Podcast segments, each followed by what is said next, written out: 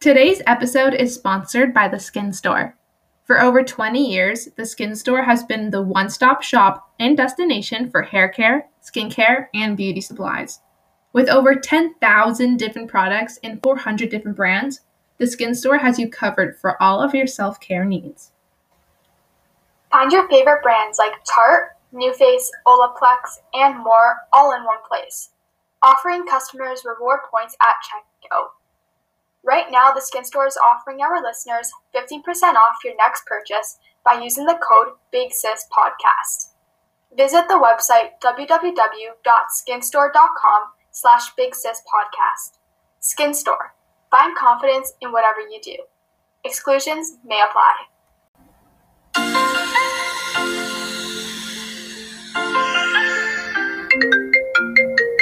Hey, sis. Welcome to the Big Sis podcast. I'm your co host, Francesca. And I'm your other co host, Isabella. Today, we are going to be talking about different types of relationships platonic and romantic. Going into high school, you're told that you might not walk out with the same friends you walked into it with. I just want to let everyone listening know that it's totally normal to outgrow people and to have people outgrow you. It doesn't necessarily mean that you did something wrong. It just means that you two grew apart from each other, and that's totally normal. Personally, my closest friends are a mix of people I went to elementary school or high school with. At your high school, you are going to meet hundreds of people that you see every day, and they become a major part of your life. I truly think it's incredibly important to have a good, solid support system around you.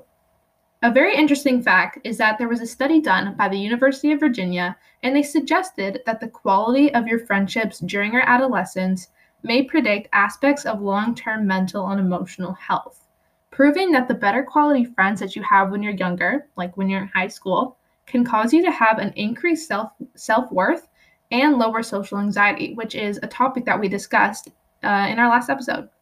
All because you have been able to have good relationships. That's wild to me.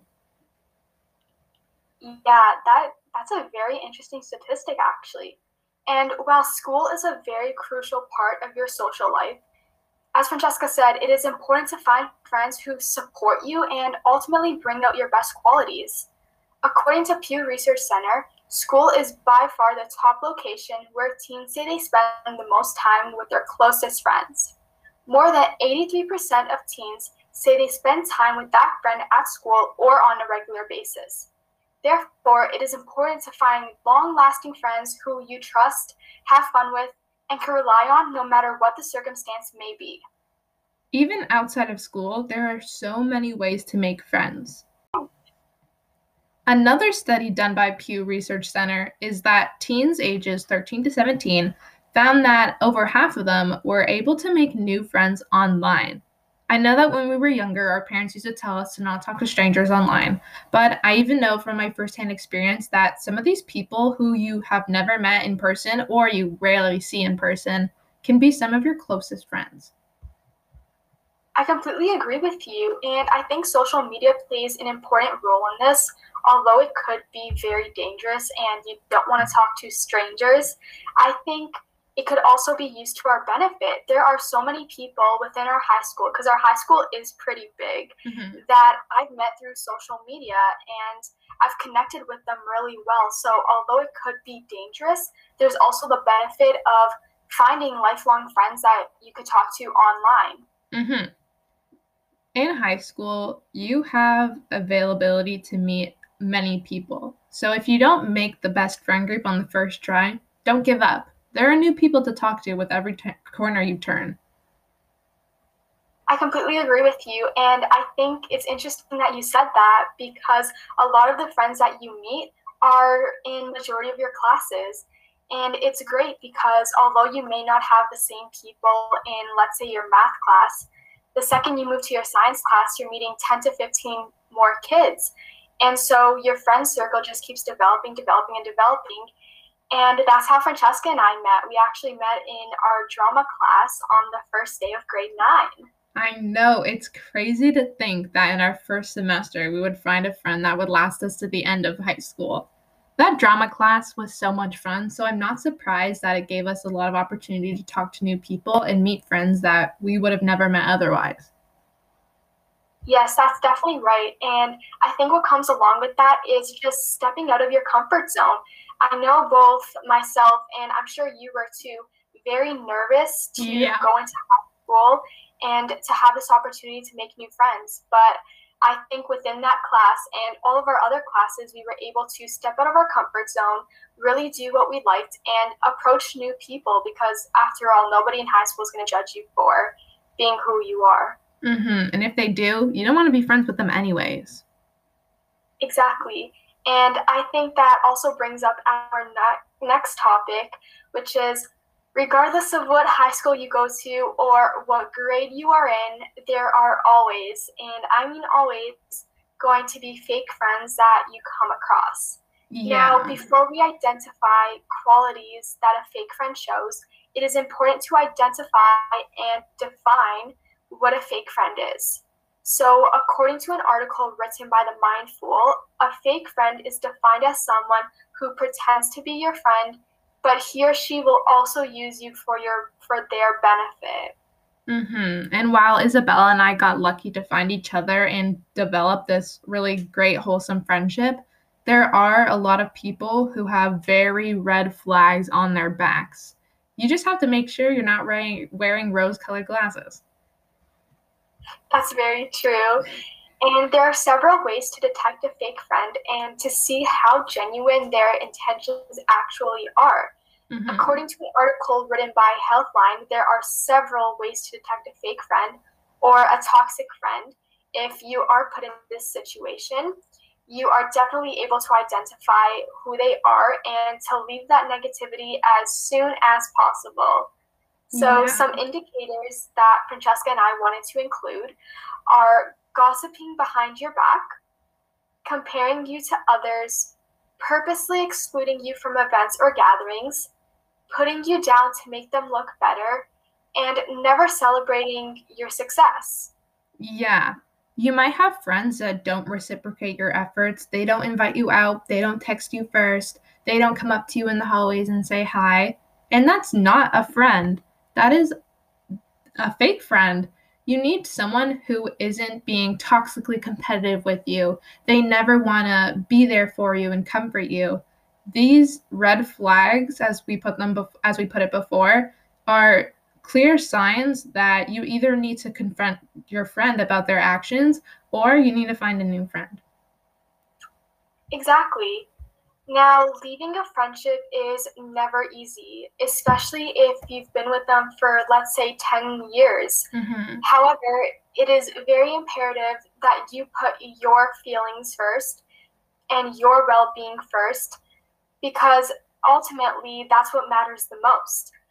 And with that being said, some tips that Francesca and I came up with to get out of that toxic friendship, um, we're going to list them now. So, one of them is to always remember to leave on good terms. In high school, everyone knows everyone, and you do not want to have bad blood or be envious of anyone because you are going to be with these students for the next four years. Mm-hmm. And something that you can do to be able to leave on good terms is slowly distance yourself and find new friends. Yes, I think that is a major point. There are so many friends in high school, so many new people that you could meet, and no one's going to judge you for having to leave a friendship on your own terms for your own self happiness. So don't worry. The next tip is forget about the friendship. Don't hold a grudge and constantly think about the negative experience that you had while you were with that friend. Move forward, carry on. They're not going to worry about it anymore, so you shouldn't either.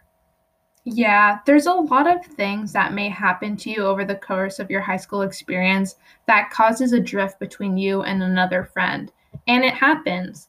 Recently, well, maybe about six months ago, I had to end a friendship with a friend that I've known for 10 years. That was insane. But looking back at the last four years alone, I could recognize a lot of toxic behavior between me and her and how we weren't truly good friends to begin with. Yes, that's definitely very true. I was also put in a similar situation where entering high school, I thought I was coming in with the same friends that I had from elementary school, and I couldn't be more wrong. As soon as I entered high school, I started detecting red flags, same as Francesca, with this fake friend behavior. And I realized that I needed to end that friendship, I needed to find new friends, and ultimately, although it was a really hard pill to swallow, I think now that I've moved on and I've made the friends that I have in high school, I'm so happy with the decision I made and I couldn't be any happier. Mhm. And I just think that it's so important that you have to be self-aware and monitor your behavior as well. You could be that toxic friend in someone else's life. So, make sure you're just not getting too defensive if someone brings up something that you're doing that they might not like. Be open to change and it'll just make your friendship stronger. Exactly. And another tip that I have with making friends in high school that majority of teenage girls have and it definitely is a misconception is that you have to have a ton a ton of friends. Now, I just wanted to add that when it comes to friends in high school, I would definitely consider having quality friends over the quantity of friends. For me personally, and I think Francesca would agree with this too, is that you would rather have three or four really quality, genuine friends rather than having 20 friends that you barely talk to and that would probably gossip about you when you're not there.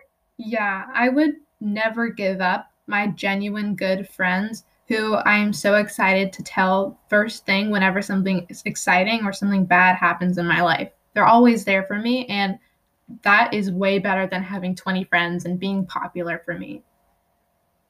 It was actually really interesting because I found a research study, and this was conducted on a large amount of high school teenagers by Pew Research Center, and they found that 78% of teens say they say that they have between one and five close friends, while only 20% say they have six or more close friends.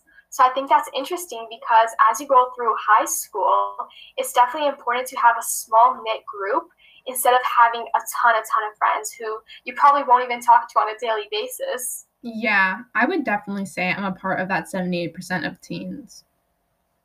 Another study, actually, done by Oxford University researchers, show that now this is something that's happened to me. Whenever women, in particular, get into a new relationship, they typically lose two of their friends that they've had before. And unfortunately, sometimes that happens. Either you or your friend might grow distant when they get a partner. Some friends of mine have actually done this to me. My first friend to ever get a boyfriend definitely chose him over me. It was hard to get used to, especially because at the time I was single and I didn't really have a grasp over romantic relationships. But in the end, my friend and I both learned that friends are there before and after the boyfriends, to treat them with respect, even though they might not be your first choice or your top priority anymore, even though they still should be when you have a boyfriend or girlfriend. Exactly. And since you're going through high school and you're growing, figuring out yourself, boyfriends definitely play a factor into your friend group. And it's something that a lot of teenage girls want to experience throughout their high school getting a boyfriend, meeting their high school sweetheart. Mm-hmm. And I think that's completely normal. Sometimes you're going to find someone that you like more than a friend. And so I think dating in high school is definitely normal to experience that. Yeah, and something actually that not a lot of people mention is your partner could introduce you to your future best friend. That's very true. I never thought about that, but Mm-hmm. That's actually really true. Even if you have a partner, never stop being on the lookout for good friends. They're always going to be available. Exactly. And dating in high school is so that you get the experience. I mean, for myself, I never got the opportunity to date in high school. I mean, I'm in grade 12 now, so I was never really openly looking for one. But I mean, it's important to realize that you could date and you could get to know a boy on a more personal level, but only if you want to. And it's completely possible to focus on school and dating but only if you have enough time because you definitely don't want to overexert yourself and to take away from what you believe is right and what you want your high school experience to be like. Yeah, it's important to date only if you want to date. It's possible to focus on school and dating. I've done it, but that's only if you have enough time. If you do like extracurricular, sports, school, you work a job, and the only reason you want a partner is because society tells you you need one, or you have a subconscious feeling that you won't fit in until you do, trust me, you do not need to be in a relationship. And that's coming yeah. from someone who's in one. Yeah, I think you're completely right. Look at us two as an example. We both went completely different avenues, mm-hmm. and I don't think one avenue is more correct than the other one. I mean, we both went through high school, and I think we turned out perfectly fine. Um, so, as for myself, like I mentioned before, I went through high school not having a boyfriend whatsoever. I thought I would be better off focusing on my grades, focusing on my extracurriculars, spending time with my friends, doing school sports teams. So I don't necessarily think you have to go throughout high school with a boyfriend, but that's not to say that while you're in high school and you have a boyfriend, it completely destroys you. Yeah. Something really important is if you're choosing to have a partner during high school, is that you need to make sure that it's not an unhealthy relationship because that is when it becomes distracting from all these other things in your life. Funny enough, for me, I have a relationship that I never thought would happen. Now, let me explain. I had a crush on a boy for, I want to say, like one and a half, two years. It was off and on. We don't talk about that. But I never thought anything would ever happen. So by the mid grade 10, I was like, maybe I just won't date in high school. Maybe I should just focus on school and enjoying myself with my friends. And I also had a rule for myself. I didn't want to date someone that I didn't go to school with. I wanted it to be an easy relationship if I ever got into one, and I was not about to do long distance. Well, guess what happened? I ended up moving, and now I'm in a long distance high school relationship. And I know that sounds like a doozy, but honestly, it's a really good experience to have, and I wouldn't trade it for anything else. If you meet someone that's really special for you, that's just some a feeling that is amazing to have and an experience that I am so grateful to have experienced. Exactly. Like take it from Francesca and I. We both went two different avenues, mm-hmm. but look what ended up happening. She found a boyfriend who who knows? Maybe she's even going to go to university with him. You never know. Yeah. And I think that's also really special. I think it's very important to experience things through high school, whether that means figuring out yourself as a person, figuring out your friends, or even figuring out who you want to date. Mm-hmm. I think it's mm-hmm. definitely a learning curve in finding out what qualities you think you deserve, whether it be a friendship or even a relationship. Yeah, high school, especially your teen years, is such a great time to explore your sexuality, who you like, the dating scene. It's a laid back time compared to maybe when you're going off to university or college. And I think it's definitely worth doing if you have the opportunity and you want to have a relationship. Because honestly, you never know when that relationship is going to come. Like, it might come completely out of the blue. And honestly, those are kind of the best relationships, in my opinion. Exactly. And I just wanted to bring up one more thing because I think a lot of our teenage girls listening would relate to this.